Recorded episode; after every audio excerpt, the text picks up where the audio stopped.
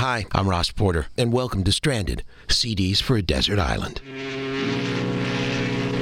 Hands down, my favorite CD of all time would have to be Live at the Village Vanguard by Bill Evans. Well, for sure, Giant Steps by John Coltrane. Joni Mitchell. One would have to be the essential Billie Holiday. Duke Ellington, Kind of Blue, Sticky Fingers, Beatles, The Who, Todd Rundgren, Keith Jarrett, Oscar Peterson, Dave Brubeck, Songs in the Key of Life. If you were marooned on a remote island with no prospect of returning home, which CDs would you want to have to help pass the time? For most music fans, it's a difficult question. But what if you're a musician? Hmm, the prospects could be even more challenging. This edition of Stranded that you're about to hear is based on an interview that was done in September of 1998. John Scofield, he's a trailblazer of 80s fusion, a constant poll winner, band leader, and major player on the jazz scene for the last 10 years. His most recent CD, A Go Go, has been on the jazz charts for months. Now, many think of John as a guitar god. When we spoke, he explained his first desire to play came when he was just 11. I remember when I wanted to get a guitar, and the three weeks or something that it took me to convince my mother to rent one from the guitar store, I was so into it. I was looking at guitar players on TV and thinking, this is going to be great. When I get that guitar at home, I'm going to just wail. And then when I got it, you know, it, it was impossible to play, you know, because I didn't know how to play it. And uh, that was a, a rude awakening. And that did take a little bit of the, um, you know, the fun out of it, having to work. But that was quickly replaced by, uh, you know, this uh, obsession with uh, music and trying to figure it out. We're going to get to your desert island picks later in the uh, program, mm-hmm. but I wanted to start with a, a track from uh, your album A Go Go. Mm-hmm. So here's John Scofield and Hottentot.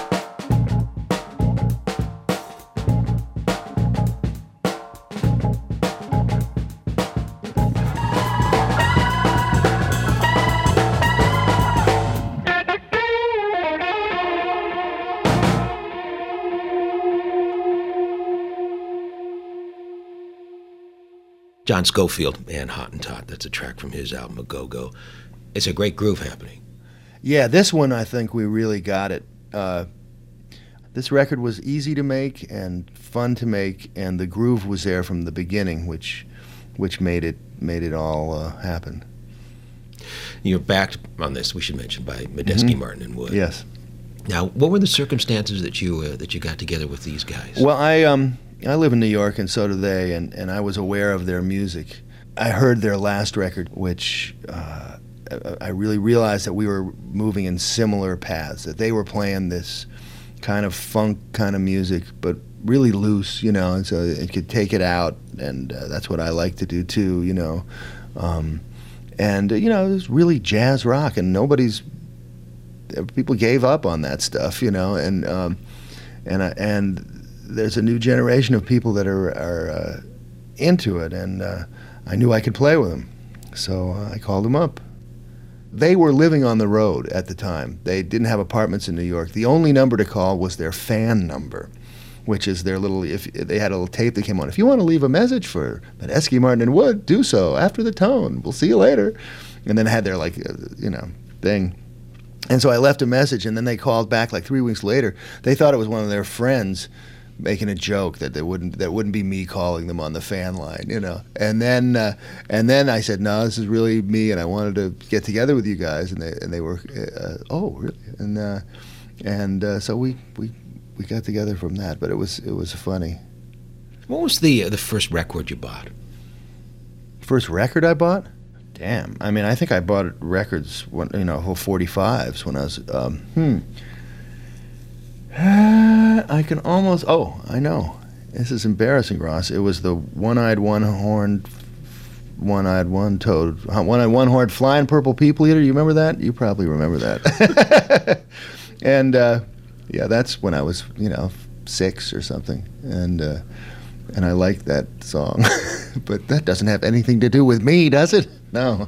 Well, no. And then what happened after that? well, the, the after record? that, when I when I started to really buy records were, was when I was 11, you know, and and uh, 10 or 11, I guess, and started to buy rock records, the Beatles, the Beach Boys at first, and uh, and then soul music was really big at the time, so I went head over heels for that stuff for for uh, for uh, Otis Redding and James Brown and Joe Tex and Wilson Pickett and the whole deal, you know. And I became a um, you know an R and B uh, fan as well as rock stuff. And where does Jimi Hendrix fit into this? Well, he he just he came up, you know. When was it? 1968, and I was into everything. And I remember specifically hearing his guitar playing on the radio for the first time. This is great that, that you're asking me this because it's this tune, Fire. And I was, you know, lying in bed and I had a little radio, you know, that I listened to when my parents made me go to sleep, you know, at, at 10 o'clock or whatever when you're in ninth grade. And I think it was eighth grade maybe ninth grade, and uh, and this song came over the radio, and the sound you can hear it. The sound on his guitar was unlike anything else that had been on the radio. I mean, there was hints of that, and there was blues, and I knew about BB King and stuff, but nobody played it like this. This was like what Eric Clapton and those guys had been doing, only even more killing, and it, it got me pretty excited.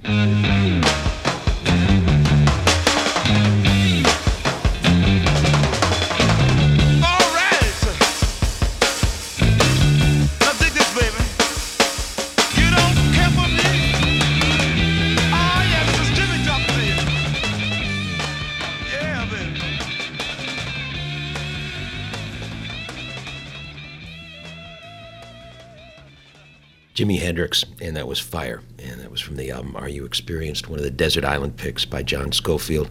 Did you ever see him live? Yeah, at Hunter College in uh, New York City, in a you know auditorium, and you know what? It was so happening that it made me give up playing rock and roll.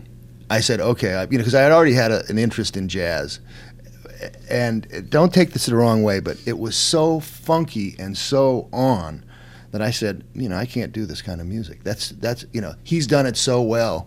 Maybe I can play jazz. Ha ha ha. You know, little did I know. but uh, at that moment, that's what I thought. You know, I'm going to just become a jazz musician. This guy's too good at rock, at, at blues. You know, I mean, he really he just he he was phenomenal, and it uh, it was a wonderful thing. Just in this big room, you know, um, the Jimi Hendrix experience. This same group. Is the, is the definition jazz too limited? I don't have a definition for it, and nobody really has nailed it as far as I'm. The word jazz is that too too limited? I can't even get hung up in that because I love jazz, you know, and and uh, the people that say this is not jazz uh, when they're playing jazz are wrong. If I said a go-go is not jazz, I'd be right and wrong. You know, I mean, it's not straight ahead, but without jazz, there wouldn't be any music on that disc uh, we're we are jazz musicians relating to we're improvising and playing music and, and blues and jazz are so related you know? And uh, I don't even get into it Ross because it's waste of time for me at this point what what any of it is. What's your uh, next desert island pick? I love, love this record Bill Evans uh, an album called Alone. And I it was really hard for me to pick up Bill Evans album because I love uh, his work. But then I, I, I just remembered this album and this song, the way he plays Here's That Rainy Day. I think for anybody to listen to uh, this who's, you know, not a jazz aficionado and wants to fall in love with some music, uh, this ought to do it. Here's Bill Evans, and this is from the album Alone. This is Here's That Rainy Day.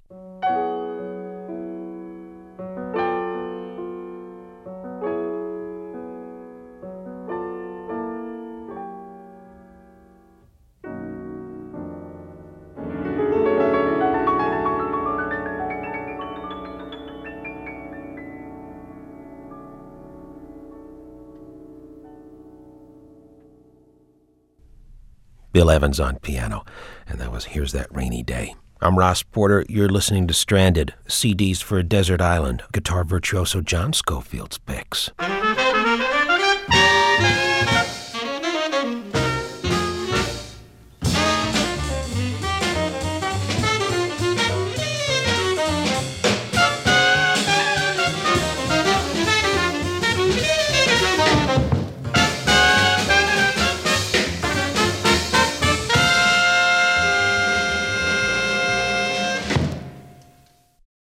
Miles Davis from the 50s, uh, and that was Serpent's Tooth. That comes from the uh, massive Prestige box set. Mm-hmm. Another one of John's Desert Island picks. Yeah, it's hard to pick a Miles uh, track. Impossible to pick one, but um, this popped to mind because I heard it again recently. And, uh, you know, this is Miles when he was, quote unquote, getting his stuff together. It, and Charlie Parker's on the record playing tenor saxophone, and Sonny Rollins is playing tenor. There's two tenors. Charlie Parker, as we know, was an alto saxophonist. But, um, and then Miles playing with his ex boss. He had left uh, Bird's group, you know, and was making his own date. And Philly Joe Jones is on drums, and this is an early recording of Philly. And I forget who's on bass. Uh, I think, oh, it's Walter Bishop Jr. on piano, a New York bebop legend. But man, Miles, you can hear Miles's style there. It was really all there. And uh, this kind of beat, this kind of beat, boy, this the way that these men play is uh, special. How many years were you with Miles?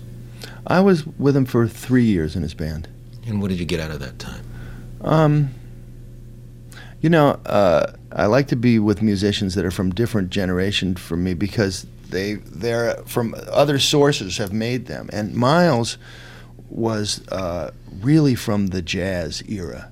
He grew up in the 30s, you know, and in the 40s when uh, that music was just so vital and he swung his very essence swung you know. How did you find the balance between playing what you thought he wanted and what you thought should be played? Well you know he was pretty tough you know he, he definitely wanted his band to sound how he wanted it to sound like so that was always there but at the same time you know luckily i was a miles davis fanatic i loved what he wanted to hear you know what I mean? I trusted him because I, I loved his music. Um, and if he didn't dig what I was playing, I would listen to him, you know. Uh, but mainly, he kind of left me alone, you know. He would just say,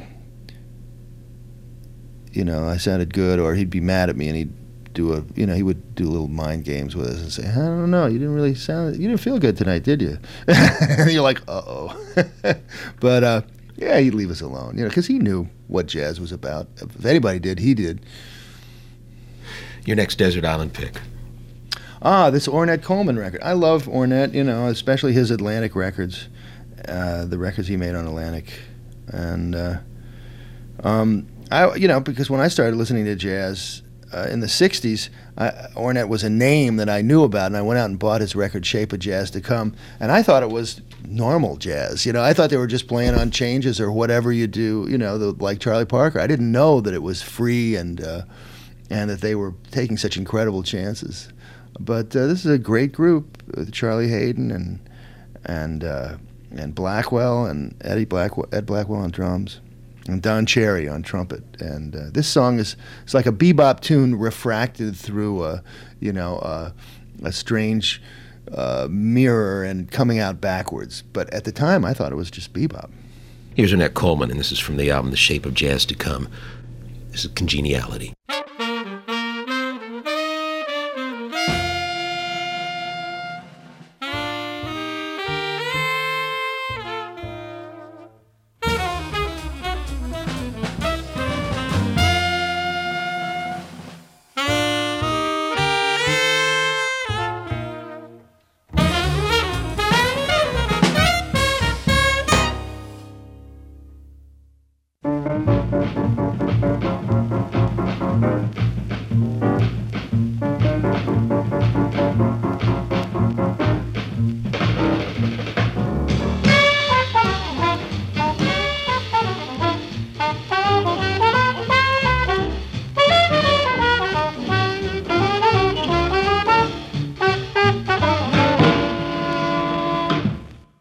Charlie Parker and Dewey Squared that goes back to 1947, and it comes from a, a package called the Complete Dial Sessions. Mm-hmm.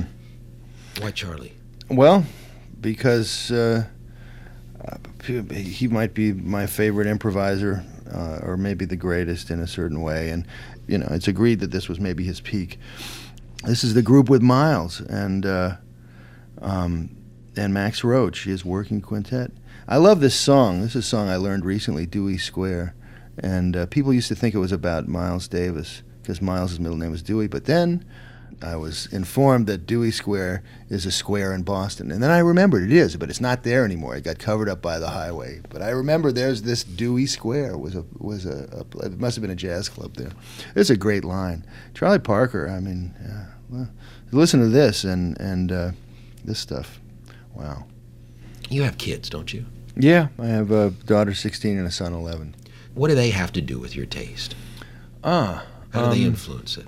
They influence it a lot now because uh, my daughter uh, and my son now too are uh, are of the age where they're getting into music. So there's music around the house all the time, and I listen to what they're listening to, and uh, and my daughter is really into some stuff. You know, I mean, she brings home all these CDs. She plays guitar and sings, and and uh, you know, uh, pretty much on a an amateur way. She's not trying to be a um, a rock star, although she might be, and she just hasn't told me yet. She hasn't admitted it. Um, but she so all this stuff I, I get to hear, and it's really changed me. It's gotten me back into uh, being in touch with what's going on out there in the world, rather than than just my own uh, artistic endeavors. Okay, one more pick. Albert King. Uh, this stuff tore me up. Uh, um, I'm glad we got to play some blues. It was hard to pick a blues guy because I liked, you know, all the great guitarists: B.B. King, Albert King, Freddie King, the Three Kings. Freddie King is phenomenal. Um, but I had to pick this album, something from Born Under a Bad Sign, um, and I think this is a the greatest example of a blues musician being produced and uh, and shined up a little bit for a record, but in a completely you know sympathetic way. But uh, man, the way Albert plays, and I think he he actually did play four notes his entire life, and they were each one incredible. And he played them were the over right and over notes. again, but he put them in at the right place. And he played backwards, upside down. So you can't bend notes like that on a regular guitar, you know. And and uh, just his whole way of playing was unique. And he sang. And this is, I'm a crosscut saw. Let me drag it across your log. Oh my God! I'll cut your wood so easy for you. You don't have to say hot dog.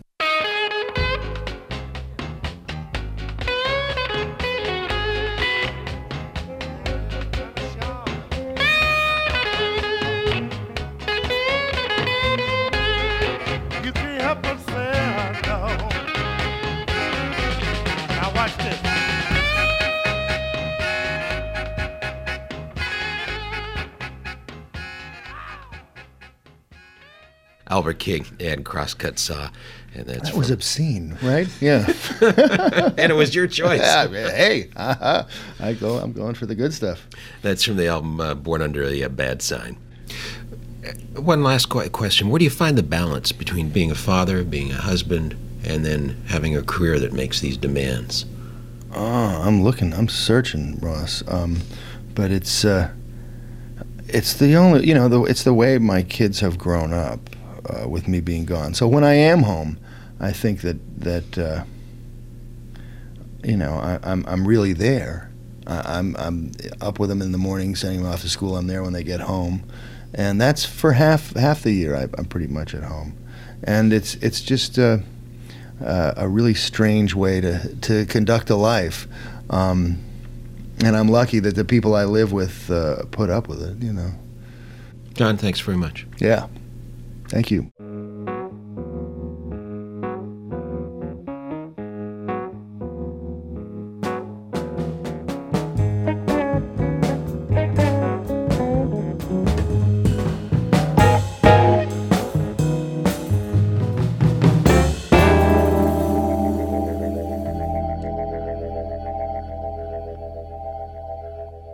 I'm Ross Porter. I hope you enjoyed this edition of Stranded.